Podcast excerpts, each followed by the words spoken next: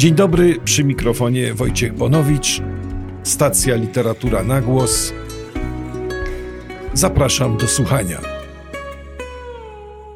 Nie wiem, czy będziecie Państwo ze mnie zadowoleni, ale po raz kolejny w moim podcaście, zamiast mówić o czymś, co jest młode, nowe, świeże, najświeższe, chcę zaprezentować pisarkę zmarłą przed wieloma laty, przeszło pół wieku temu, która nieoczekiwanie przeżywa w Polsce mały renesans. I znów będzie to wyprawa do Ameryki. Mówiłem już tutaj o wierszach Charlesa Reznikowa, mówiłem o opowiadaniach Lucy Berlin. Dziś powiem co nieco o twórczości Flannery O'Connor. Pozostały po niej dwie powieści, kilkadziesiąt opowiadań i trochę rozproszonej eseistyki. A jednocześnie pozostała legenda jednej z najbardziej utalentowanych pisarek wywodzących się z południa Stanów Zjednoczonych, a jej skromna objętościowo twórczość, bo pisarka zmarła mając lat 39, na stałe weszła do amerykańskiego kanonu literackiego. Twórczość O'Connor mm, także w Polsce miała przed laty dobre przyjęcie. W latach 70. ukazały się przekłady jej książek, były y, komentowane, czytane. Y, dwie dekady później również ja stałem się jej wiernym czytelnikiem. Obecny powrót pisarki związany jest z dwiema publikacjami, które pojawiły się w ostatnim czasie. Najpierw wydawnictwo WAB, zwrócę uwagę, to samo wydawnictwo, które wydobyło czy odkryło dla nas prozę Lucy Berlin, opublikowało w jednym tomie wszystkie zachowane opowiadania. Tom noszący tytuł Ocalisz życie, może swoje własne, ukazał się w 2019 roku. Zawiera zarówno znane już przekłady Marii Skibniewskiej, jak i nowsze Michała Kłobukowskiego. Michał Kłobukowski stoi też za drugą publikacją. To wybór esejów Flannery O'Connor zatytułowany Misterium i maniery pisma przygodne, który kilka miesięcy temu ukazał się nakładem wydawnictwa Charakter. Obie książki, i zbiór opowiadań, i wybór esejów, bardzo Państwu polecam. Świat opowiadań amerykańskiej pisarki to świat ostrych barw, świat pełen namiętności i napięcia towarzyszącego zachodzącym zmianom. Coś się kończy, rozpada, coś nowego powstaje, zderzają się ze sobą języki i światopoglądy.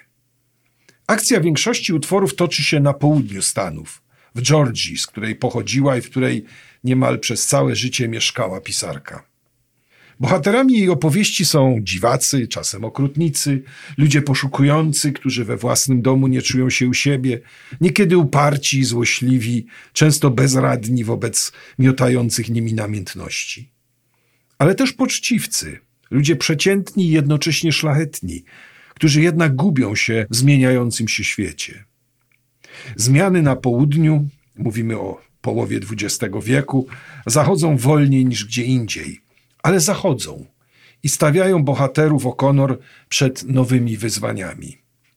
Nad opisywanym światem unosi się jeszcze wspomnienie obrazów rodem z Przeminęło z wiatrem Margaret Mitchell. Tyle, że tamten świat ulega, albo nawet już uległ degeneracji. Wielcy właściciele ziemscy wyprzedali swoje majątki, nie ma kto zbierać bawełny, a dawne tradycje okazują się niewystarczające i nieadekwatne w zetknięciu z nowymi obyczajami. Wielkim wyzwaniem dla bohaterek i bohaterów O'Connor jest zniesienie segregacji rasowej i demokratyzacja społeczeństwa. Ludzie, którzy mieli ustalone poglądy na to, co jest na górze i co jest na dole, y, kto panuje, a kto powinien słuchać, komu przysługuje pełnia praw, a komu nie, zmuszeni są teraz dokonać gwałtownej rewizji swoich przekonań.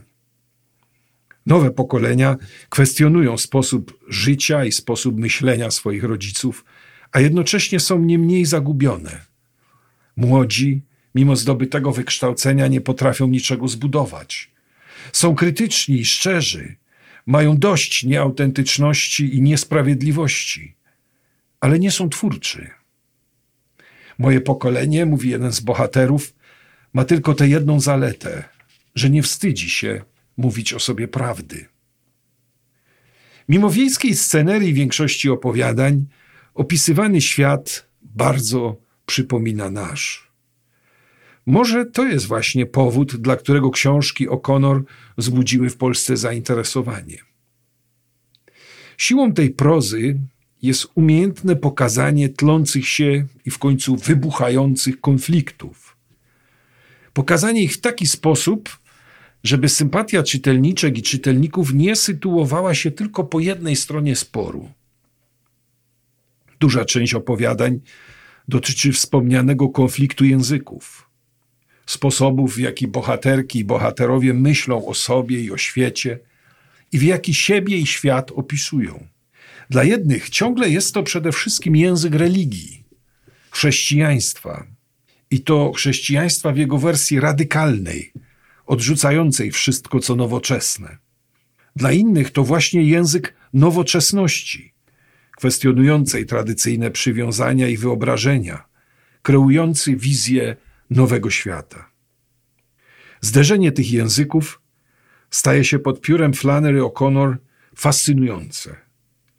Widzimy, jak idee przechodzą przez żywych ludzi, którzy są na przemian śmieszni i pełni godności, wielcy i mali, prymitywni i czuli. Tę metodę pisarki nazywano w swoim czasie metodą groteskową. Duża część esejów zebranych w tomie Misterium i Maniery to komentarz do własnej pracy pisarskiej. Można więc eseje przeczytać w drugiej kolejności.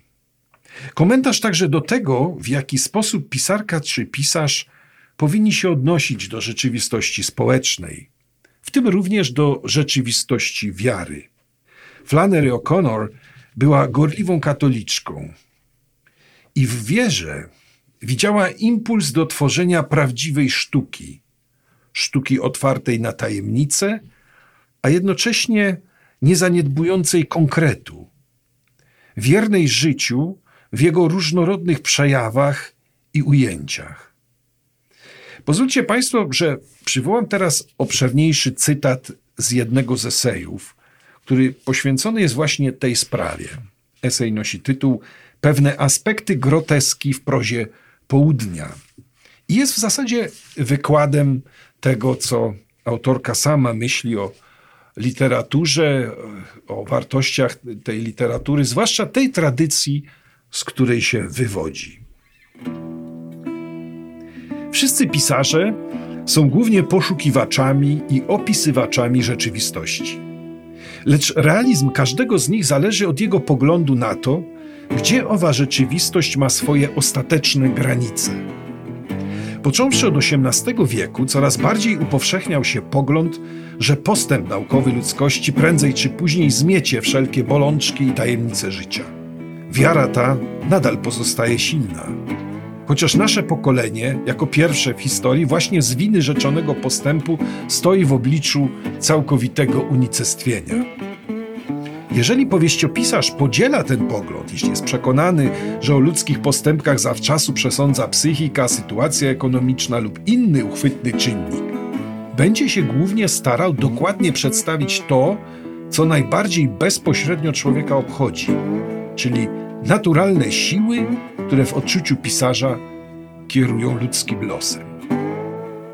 Jeżeli natomiast pisarz wierzy, że nasze życie jest i zawsze pozostanie z gruntu tajemnicze, jeżeli traktuje on nas jako byty istniejące w ramach pewnego stworzonego ładu, z którego prawami wpadamy w swobodny rezonans, wówczas to, co widoczne na powierzchni, ciekawi go tylko o tyle, o ile może być dlań drogą do przeżycia samej tajemnicy. Proza takiego autora zawsze próbuje sforsować własne granice, rozpierając je ku kresom tajemnic, bo fabuła nabiera dlań sensu dopiero na głębokości, na której przestają działać logiczne motywacje i psychologia oraz wszelkie inne determinanty. Bardziej interesuje go to, co dla nas niezrozumiałe, niż to, co rozumiemy. Ciekawi go raczej możliwość niż prawdopodobieństwo. Taki sposób ujmowania zjawisk, to komentarz ode mnie, e, traktowano właśnie jako groteskowy. Wskazywano, że pisarze z południa mają skłonność do, do pewnej przesady, przejaskrawień, do wprowadzania postaci, jak już o tym wspomniałem, dziwaków i odmieńców. Nie znaczy to, pisze dalej Flannery O'Connor, że skoro pisarza tego pokroju interesuje głównie tajemnica, może on w jakimkolwiek sensie bagatelizować konkret. Proza literacka, tak jak wszelka ludzka wiedza, ma swój początek w zmysłach i każdego prozaika ogranicza ten podstawowy aspekt jego środka wyrazu. Wierzę, że pisarz, którego tutaj charakteryzuje, posłuży się konkretem w sposób drastyczniejszy. Jego droga będzie znacznie wyraźniej wiodła przez deformację. Nie trzeba podkreślać, że taka proza wyda się czytelnikowi dzika. Z racji sprzeczności, które stara się łączyć, prawie nieuniknienie będzie też gwałtowna i komiczna. Ten obszerny cytat wprowadzam jeszcze raz, powtórzę, z tego powodu, żeby zobaczyli Państwo tę twórczość w najszerszej perspektywie. Bardzo zachęcam do sięgnięcia po obie książki, zarówno po zbiór opowiadań zatytułowany Ocalisz życie, może swoje własne, jak i tom esejów Misterium i Maniery.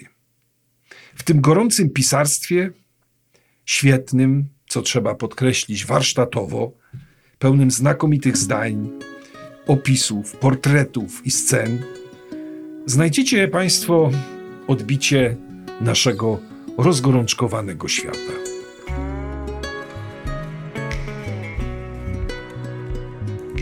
Więcej informacji o literaturze znajdziecie Państwo na stronie internetowej miesięcznika Znak. Ja dziękuję za uwagę i do usłyszenia w kolejnych podcastach.